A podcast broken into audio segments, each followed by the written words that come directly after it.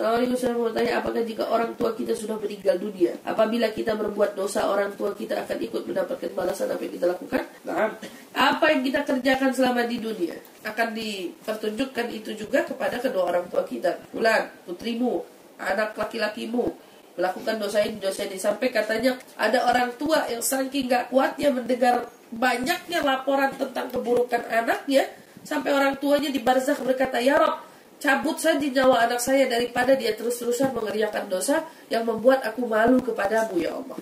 Memang ya, sampai kepada orang tuanya. Adapun mendapatkan dosa, kembali kepada apakah waktu orang tuanya hidup pernah mendidik anaknya, pernah mengajarkan anak-anaknya apa yang perlu diajarkan. Kalau seandainya belum, di situlah orang tuanya kena dosanya.